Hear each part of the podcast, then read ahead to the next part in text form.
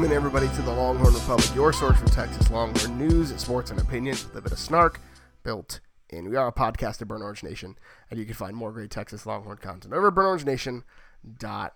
If you like what we do, please leave us a rating or review on Apple Podcasts. It helps get the show out there. Share this with with your friends wherever you found it, whether it was Apple Podcasts, Stitcher, TuneIn, Spotify, anywhere we find fine podcast content. You can find Kyle and myself. Feel free to connect with us on social media at Longhorn Pod on Twitter. You can follow us on Facebook, Longhorn Republic, where we do our post game live streams every game week. Won't be one this week because, well, there's not a game this week. There may not be one next week. That's a whole other conversation. Uh, you can also uh, shoot us an email, longhornrepublicpod at gmail.com. My name is Gerald Goodrich. I'm your host this week, like I am every week. And I'm joined by a man who can only think of six places to go in Waco. Kyle Carpenter. Kyle, how are you? uh, there, there may only be six places in Waco, uh, but apparently that's why social distancing is hard. yeah, apparently all uh, all six are just rife, rife with with the COVID. Um, I will say this, right? I told you, my, I've said this many times in the podcast. My wife, a Baylor Bear, um, I had very low opinions and expectations of Waco. The times I had spent there were mostly the the items or gas stations I could stop and obtain off of the interstate and quickly get back in my car and go. However, she did take me to the one one nice part of Waco. And clearly, this is not where people are going because they have a nice park called Cameron Park. It's actually pretty. If you go in football season in the fall, it's kind of nice uh, to look at. Basically, the stadium on the river and the park are the only two nice parts of Waco. And apparently, the people aren't going spreading out, getting a little fresh air in the park. Instead, they're probably uh, battling between the Quiznos or the, uh, I don't know, what, let's see, is there a Chick fil A? Maybe they got a Chick fil A there now. Who knows? It's Waco. Is there still that Fazoli's near campus? It's probably been 30, 20 years since I've been there. That Fazoli's is still there, and they still, is, is as I understand, to give you the breadsticks. While I don't know what the COVID procedures are, but the best part of that was obviously getting the breadsticks while you waited in line to order your food, which is how America should run. That's capitalism, baby. That's fat America, baby. Um, but uh, yeah, it's there, or at least pre-COVID. I have not been or heard, um, but as of six months ago, it was. Good, good to know. I ate my body weight in breadsticks when my sister was. Uh, my sister is a Baylor grad, so I definitely uh, ate way too much there. It's totally fine. Uh, but we're not here to talk about breadsticks, even though we probably could uh, on our new podcast, sticking it to you. Uh, we are here to talk about the rest of the season. We are at the. We, we've completed the first portion of the season. So 40% of the season is gone, not not quite 50%, but we'll call it 40% of the season is gone. Texas has split two and two. Big win over UTEP. Uh, come from behind win over Texas Tech, and then a couple of should have win come from ahead uh, losses at the hands of TCU and OU. So Texas has six games left on the schedule theoretically. We'll talk about this first one in just a minute. But what we want to do is want to take a minute and kind of just look at like what the rest of the season potentially could play out like because there's a lot riding on this not just Texas and their ability to finish but conversations about coaches job security and, and recruiting classes and those types of things are hinging on these final six games. So, first up, potentially, are the Baylor Bears, who have only played two games this season. They're one and one. Uh, their win is against Kansas. Uh, they had an opener that was postponed, or an early season game against Houston, I believe. That did not happen because of the COVID. Right. And now they've and Louisiana Tech, La Tech as well. La Tech as well. Um, then Oklahoma State game is being pushed back to December because of COVID cancellation. So I don't know if this game is going to happen. Like we could talk about it, but uh, according to Twitter reports, there are 28 players with active COVID cases currently, uh, an additional 14 staff members, and contact tracing is knocking out significantly more players as well, which. We can again talk about the validity of whether or not contact tracing in this context with rapid testing is needed, but whole other conversation for another day. Baylor's not look like a good football team, and they're going to have been off for at least two weeks, if not three, heading into a Texas game. Yeah, I mean, look, Baylor loves to beat Texas. It's like they like many of the teams on our schedule. They very very much view it as like if this and TCU are their two biggest games and their, their biggest rivalries. So um, they care a lot. But I, I, don't know that that matters. Even if there wasn't COVID, I, I, don't think this is particularly good Baylor team. And I actually I think in our our if you go back to our preseason, they were like my one team that I don't know what to say. Matt Rhule I think left because he knew his stock wouldn't get any higher and he was having a major come down before everything COVID. Um, and Charlie Brewer hasn't looked. He looks like maybe a guy that Texas wouldn't offer um, in in his two games so far.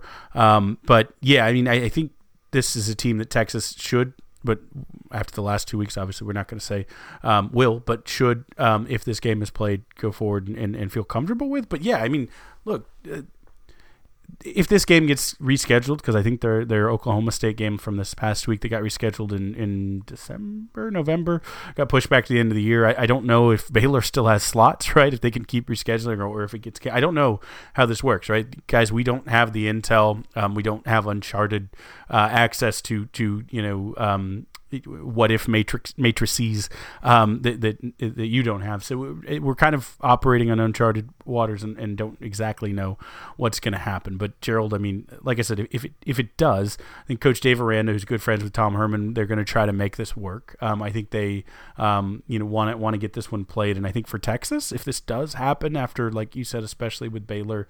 Um, reeling from a super spreader event.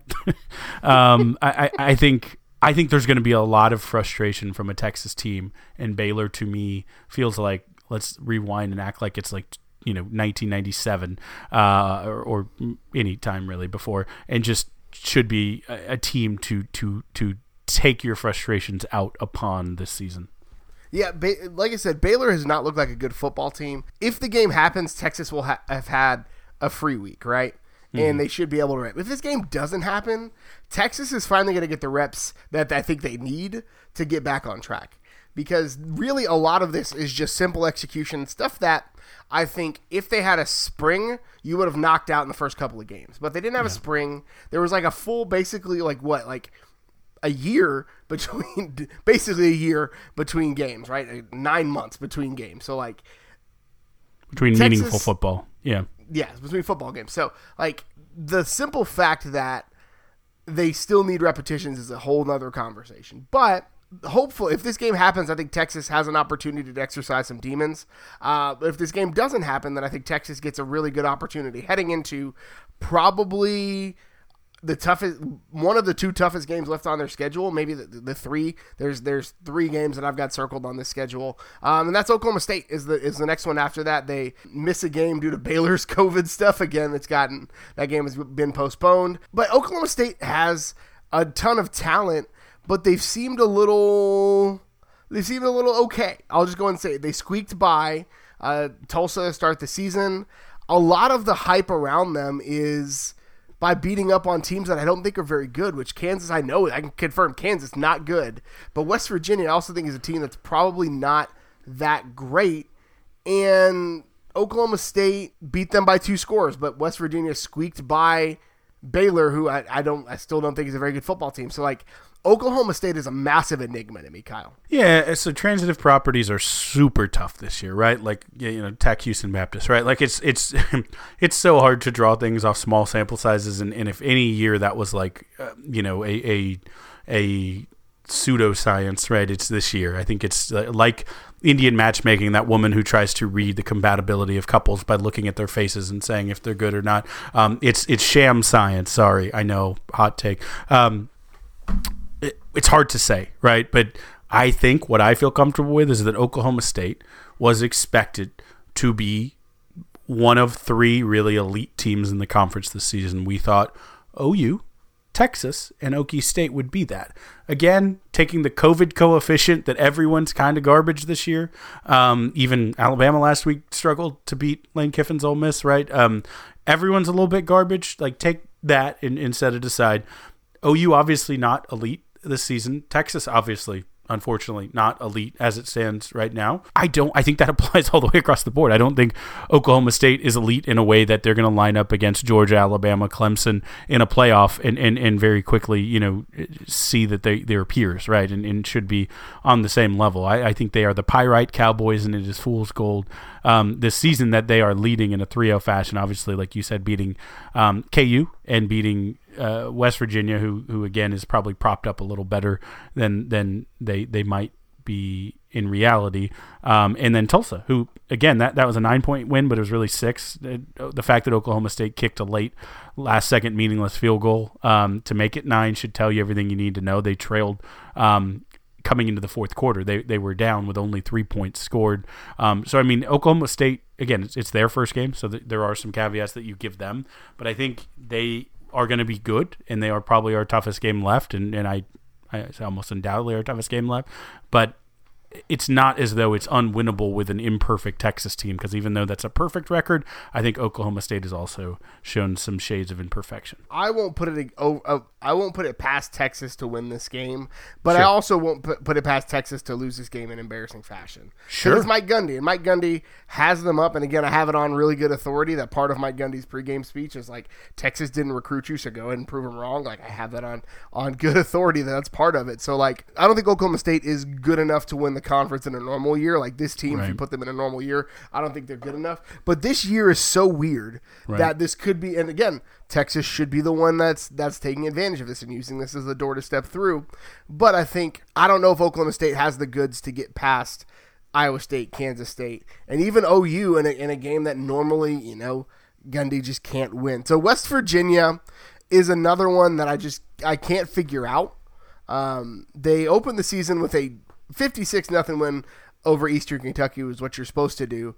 Uh, but then they lost to the aforementioned Oklahoma State Cowboys and then squeaked past Baylor 27 to 21 in a double overtime win. And again, Baylor is not a team that I'm super fond of this year. So like West Virginia, there are questions there for me. Mm-hmm. There are questions with West Virginia are they consistent? Are they good, or have they just played not good teams? Like that's really again another one. I'm like two and, is two and one really an accurate record for them?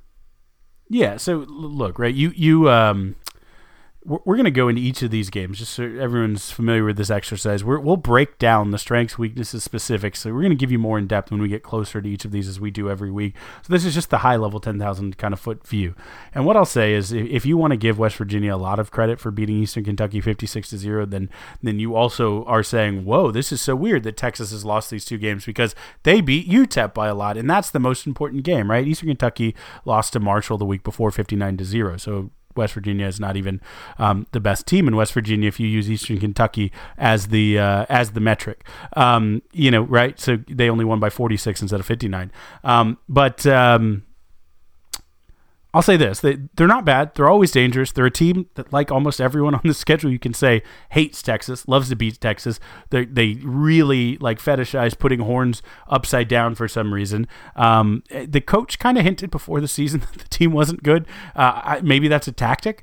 Um, but he basically the way he talked about his team said like this isn't our year. We're rebuilding. We're not going to be good. COVID makes things tougher. Um, don't give too much expectation to us. Maybe he's playing possum. That's a very West Virginia thing to do. Um, you know, uh, I watched I mentioned on the podcast before, Logan Lucky. I have a lot of affinity right now for those dang hillbillies, so so maybe maybe I'm giving him credit there. But I do think that they're probably not a great team. They're, they're they have some strengths. They have some really good parts. The defensive line I think is quite good. Um, uh, their their secondary might be good. I don't know. Um, I don't know much about their offense that I've seen yet that's that's excited me or proven that they should be elite. Right? They they they to me should be significantly worse than Texas Tech. Um, and we've seen Texas Tech be up and down, um, right? But I'm saying like with a full Bowman Tech, they they are not that, and Texas was able to to handle all of that blow, and and I, I just don't. I don't really see them as being in the, the upper echelon. They're probably somewhere in that that lower uh, five to me, the lower half of the the Big Twelve. I, I hate playing West Virginia just because I never know. Like mm-hmm. you never you never know if West Virginia is going to be up for the game or if it's going to be one where Texas decides to just put the boots to them. Um, but again, this year Texas, like any year under Tom Herman, is playing up and down to the competition, mm-hmm. and so they could again come out and, and I do, again, I don't think West Virginia is very. I don't think anybody in the Big Twelve is really good this year. I, that's that's going to be my takeaways. I don't think anybody in the conference is actually any good. Uh, but I don't. I think West Virginia again is really like if you look at their season t- statistics, they're all floated because of that fifty-six nothing win to start the year. Like if you if you normalize, and you could do the same thing with Texas. If you normalize based off like remove that first game, they're an exceedingly average team. And I think Texas at this point is exceedingly average because you are what you put on film, right? Sure. So like West Virginia is a team that uh, I don't I, I think again, I don't know, and we'll we'll fully preview them in a couple in a month, basically. Uh, but we will uh, we'll we'll wait and see a team that I I'm, I do not have many concerns about. Uh, I'm just saying they they scored 14 points in regulation against Baylor, right? And we just talked about Baylor's probably not great. They're only you know win being against Kansas, but they scored 14 points in regulation against Baylor. Like, yeah, and we'll just leave it at that. Yeah. So a team that I'm confident about playing, a team I'm confident about playing, Kansas. So Kansas uh, opened up the season with a 38 to 23 loss to the Coastal Carolina Chanticleers. I believe I said that correctly. Um, they also then lost uh, 47 to 14 in their second game and 47 to 7 against Oklahoma State. Um, not a great look for Les Miles, who was brought in to kind of change things up for uh, Kansas. We all thought they should have gone triple option, but they went Les Miles, and that decision clearly is paying off for them. Yeah, right. And we just talked about, hey, Baylor may not be great, but they they're way better than Kansas. If, if we lose to to if Texas loses to Kansas again, you may see a very similar thing where a coach um, goes ahead and starts packing his office, right? Like there's there's no world in which that would be acceptable this year. Kansas is is, is very bad. Les Miles loves to be a little little cheeky, a little crazy, win ones he shouldn't. Um, you know, uh, you never think it's going to be easy. Don't don't forget last year it took a Dicker the kicker last second field goal to to beat Kansas. Um, so again, I, I'm not counting any game as over. But if we're just looking at the six games ahead of us, this is one that I feel very comfortable putting squarely in the. There's literally no reason in the world that Texas should lose this game.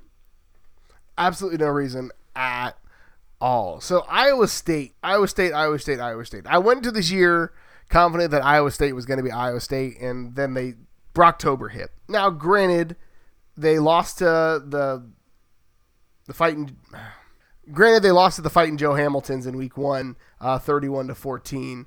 Uh, but they beat TCU by a field goal and beat OU by seven in a pretty a pretty solid outing from that offense. Uh, I think Breece Hall is as good as advertised. I think Brock Purdy when he's on is good. When he's off, he's absolutely awful. Uh, so it really, I think I think that game hinges on which Brock Purdy shows up, and and really like that to me is is the story of, of that game. It's like which Brock Purdy shows up is gonna is gonna determine if Texas can win that one or not.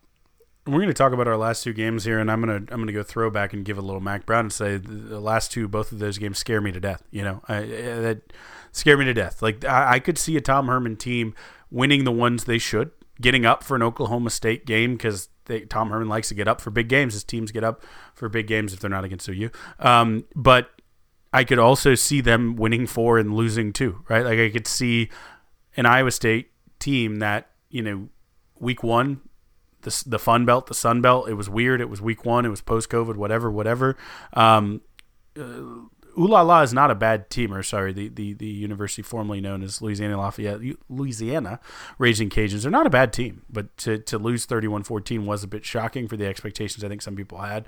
Um, I think you're right that Breece Hall is very, very, very, very good. Um, the best player on their team, I think.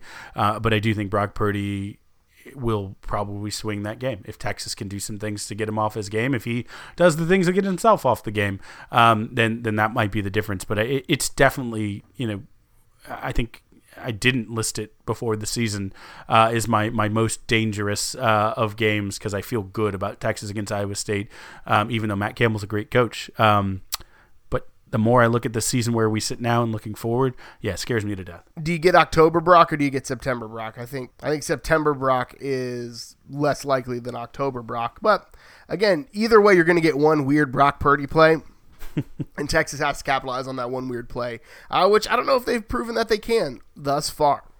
Finally, the game that really terrifies me, the game that gives me the deep down shivers in my deep downs, are the Kansas State Wildcats. Now, they are going to be without Skylar Thompson for what looks like the rest of the season due to a upper body injury, but Chris Klieman is a heck of a football coach. Mm-hmm. Go ahead and put that out there right now. It's it's shocking what happens when you hire a guy who's won multiple national championships. Just shocking what can happen when you hire a coach with a national championship pedigree. Um, but they beat Texas Tech with the aforementioned backup quarterback. Uh, they beat OU 38 to 35, and they had that weird Fun Belt opener where they lost to Arkansas State. So uh, that OU game was an impressive outing from the Kansas State offense and defense, really, because they forced they they t- they took advantage of all the mistakes that they mm-hmm. forced Spencer Rattler into. Um, and then Texas Tech. So this was that was a that was a battle of the backups. And I honestly, and this is this you know, if, if, the Kansas State folks are listening to this, I'm sorry, but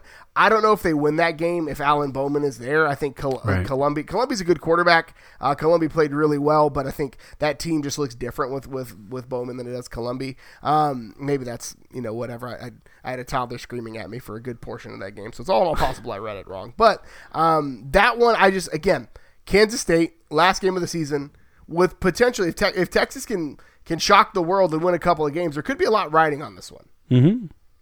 Yeah, th- this is a weird season in which w- I, we we texted before the Red River game and said no matter the outcome of this, there's a good chance that neither of these teams could be playing for a Big 12 title. Like whoever won that wasn't guaranteed to be in. Whoever lost it, you know, dampened their chances. If OU would have lost three to start, they almost disqualified themselves. But it's going to be weird. TCU could get in there. Kansas State looks good. Iowa State's looking good now. Obviously, Oklahoma State right now is the undefeated guys are the front runner, but um, it's wide open. This is a weird year, and the Big 12 is perfectly suited for the weirdness. Um, obviously, Kansas State scares me to death. I hate Kansas State. That's documented. I think I say that on at least one third of all of our podcasts. I just hate Kansas State. I'm so tired of losing to Kansas State at any point. Like I said, the I've gave, given our stats against Purple People stats the fact that we're five and five in the last ten years, um, and that's bolstered by by Herman actually having a pretty he, he has a better grasp of of the purple magic than than either of his predecessors uh, did. But I mean, it, it, it so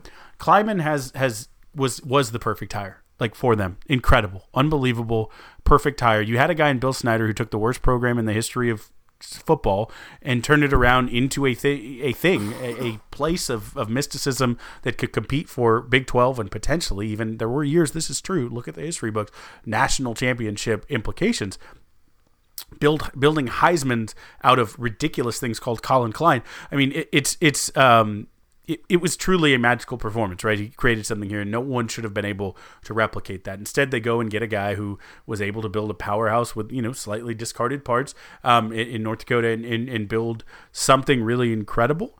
Um, and, and and they have probably the, the best defense right now. I mean, the purple teams play defense in this conference. It's between TCU on if they're on their their, their day of defense or Kansas State is the best defensive teams, right? It, it's always a matter for Kansas State of what their offense can be. So I think that Skylar Thompson injury is going to be a big deal. I really do. But can they just you know pee in the punch uh, of any team. And, and, if UT, like you said, really gets it rolling, would they love to do that? Sure. So this game truly scares me, and especially if we get through the Iowa State game un- unfazed, I almost feel like when then we have to lose this based on the the law of averages and, and how this season isn't a particularly rosy one. And I'm tired of being a sunshine pumper. I, I have zero sense of certainty about this game. And again, there's a lot that could happen between now and December, right? Uh, there's a yes. lot that can change. There's a lot that can shake out. But as it stands right now, this one scares me even with the backup quarterback.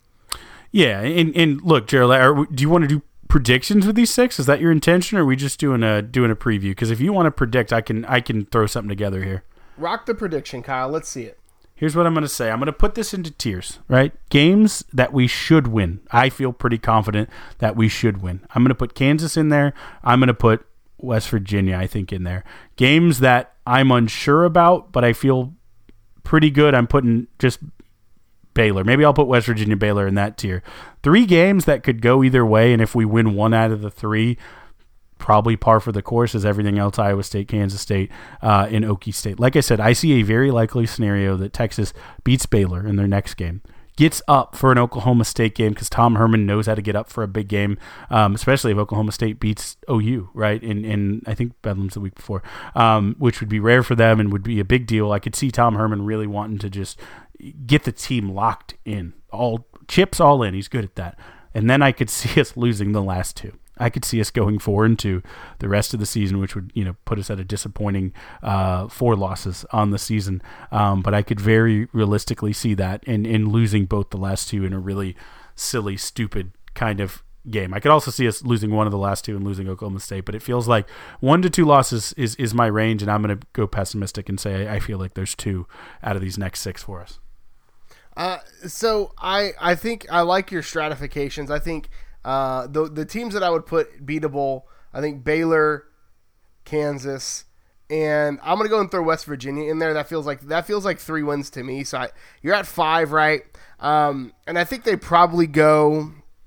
You know, I think they they might go to they might they're probably going to win a couple games that they shouldn't, which I think is probably likely Iowa State and Kansas State, and I think Oklahoma State continues to own Texas. So I think I'm right with you on like the on like the six and four six and four ish range, Kyle. I think there's probably there's there's there's a couple wins on there, but I'm not con. I I would put if I had to put a confidence rating on this, I'd put a three out of ten, right? But like I think I think I unfortunately I think they go six and four, and and you know we can talk later about what what that means for the coaching situation. But um, I'm not super confident as the season closes out. Let's put a pin in that. Let's look at the greater Longhorn landscape of the players who've graduated from UT, gone on to the NFL, and are applying their trade there. We're not looking specifically at their Twitter or tweets at current players. We are, however, looking at their stats uh, during this week. A um, couple of the regular hitters, guys who are just consistently um, playing well this week showed up or this year uh, showed up and and um, not a ton of surprises but we will run through it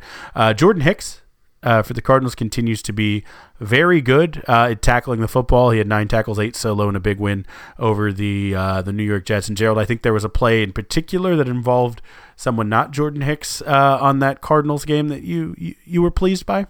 Uh, yeah, Kyler Murray looked like a doofus when he tried to like chest bump an offensive lineman and ended up falling over. It's very very entertaining to me. I'll just say this: I'm very surprised that Cliff Kingsbury and Kyler Murray are both being successful at the NFL level. I just didn't really think that that worked out well for them. But uh, you know, kudos makes me feel maybe a little bit better about things that happened in the college ranks. Who knows?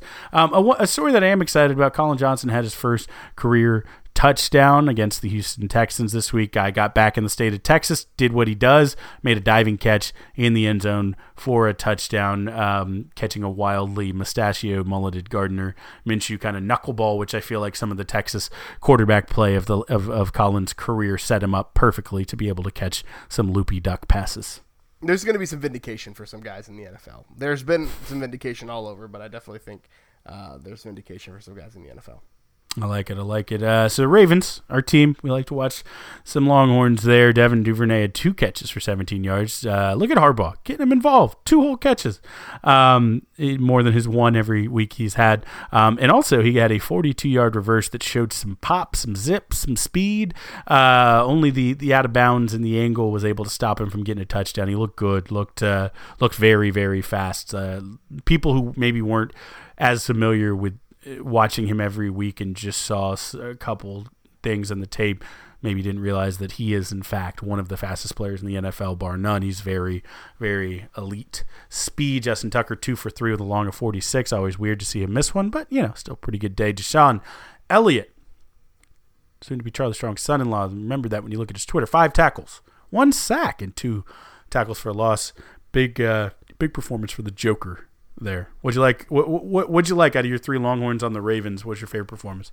Uh, I mean, it's got to be Duve. I think that that that reverse. I think a lot of people like are realizing like, oh, Devin Duvernay's really fast. I've been telling you that for three years. Like, dude is fast. Like, stop stop ignoring what people are. telling. like, I know Texas has not been like the top tier NFL talent producing place, but like, I mean, Duvernay Duvernay's got some wheels.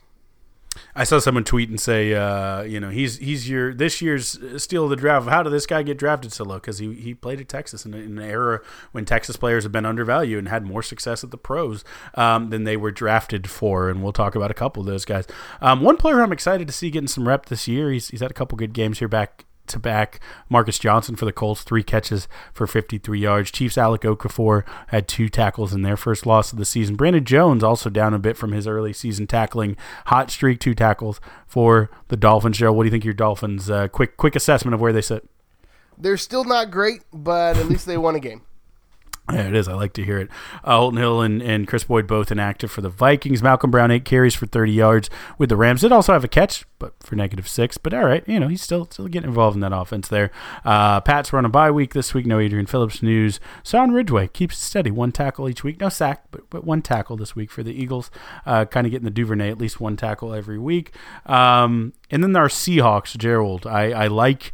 Uh, I always like to, to end here because because we got a lot of good ones to talk about. I think there's an MVP candidate on this Seahawks team, right? I think a, a man who who you know can can boom the ball uh, down the field. You think I'm talking Russell Wilson? I'm talking Mike Dickson, baby. Um, five punts, four of five inside the 20, uh, 226 yards, long of 60. Just looked like Texas Bowl Mike Dickson. Um, 14 of his 22 this season have pinned inside their 20. I think something like uh, out of his last uh, 14 or 13 punts, like 11 of them have been inside the 10 as well, or something like that. 10 out of 13 uh, inside the 10. So just he's on fire right now. He's locked in. Um, also, Gerald, did you see Dickson's pregame fit that he entered with? I did not. Oh my gosh! If if we would have been smart, we would have partnered with him and with Last Stand Hats and got these licensed. Um, but uh, he was wearing a, a Big Dickson Energy hat, which is just kudos for leaning in. Um, I loved it. There was also some defensive players on that team. Quandre Diggs putting in some work, seven tackles uh, in the secondary, and Poona consistent as always, two tackles in the middle of that defense for our Seahawks. Gerald, what'd you think overall? Any assessment for the NFL? Um, it continues to not be as fun to watch as the NCAA, but that's just my own personal assessment. And The I only pay attention because I'm in fantasy football leagues. Fair enough. The NCAA when Texas is good. Just imagine that world, right? When uh, we we said that and we meant it because we had fun on Saturdays. All right, let's move it out of there. I don't have any other burn orange lenses, but we will move to the section called uh, Godzillatron, where the screen, formerly known as Godzillatron, showed some giant Texas highlights at times uh, on the giant screen. Gerald, what are you watching on your screen?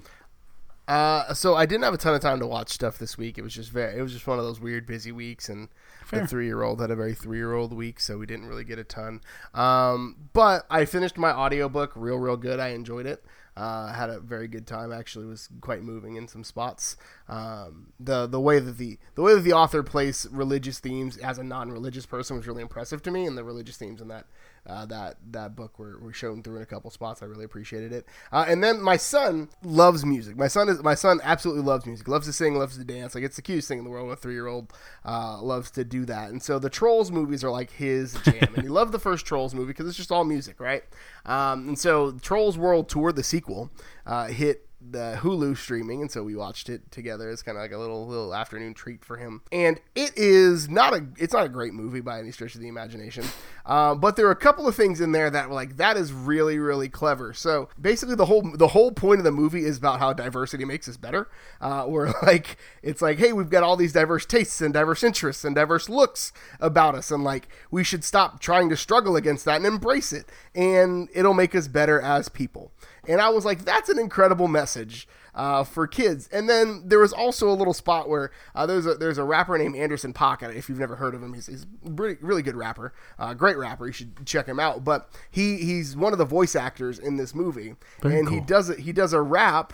Um, he's he's also um, Ron Fun. He plays Ron Funches's uh, twin brother. Spoilers for Troll, Trolls World Tour. Uh, is that he plays Ron Funches's uh, twin brother, but he does a rap about like he kind of does like he does an exposition dump rap.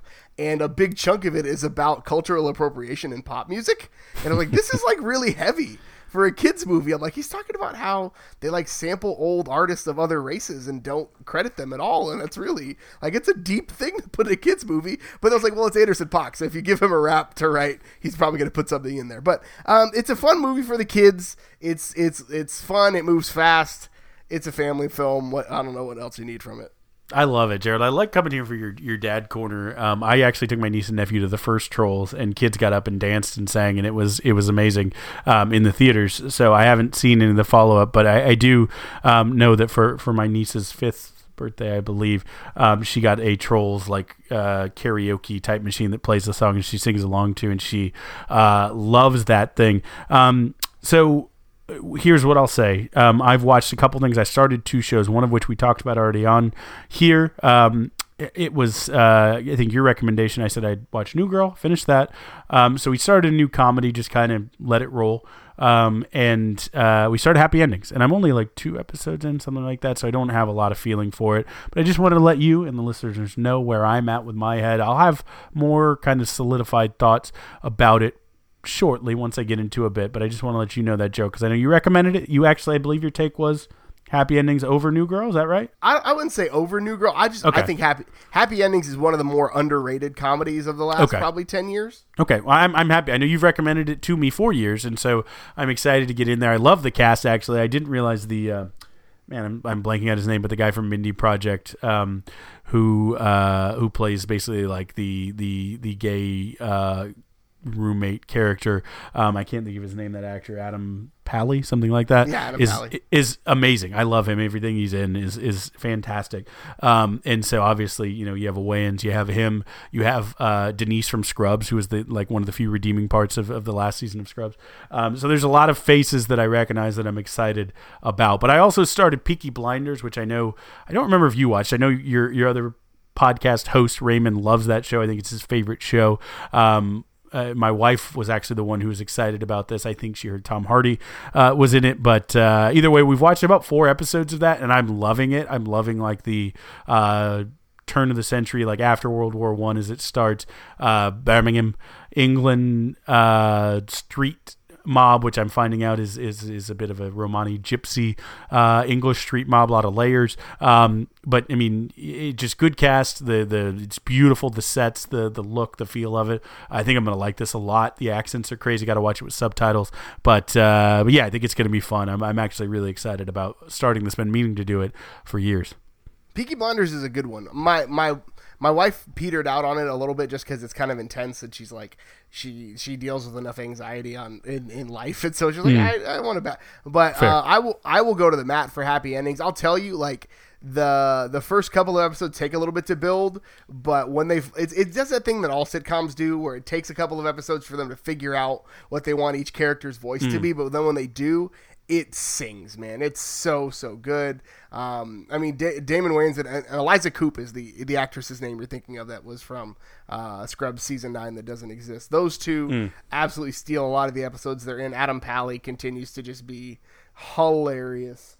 Um, I know I absolutely love love love that show. Um, that's all we've got for you this week. Kyle, where can good folks find you on the internet? Oh, you can follow me on Twitter at Kyle Carbon. You can also follow the Texas Pregamer at Texas Pregamer. You can follow me on Twitter at GHGoderTrollo Show on Twitter at Longhorn Pod. Shoot us an email, longhornrepublicpod at gmail.com. You can check us out on Facebook as well. The Longhorn Republic will do a live stream next week following potentially, maybe, I don't know if we will, the Baylor game if that one happens. Uh, but we'll be there regardless the next time Texas has a football game. Thank you so much for tuning in again this week. And until next time, look. Hook 'em.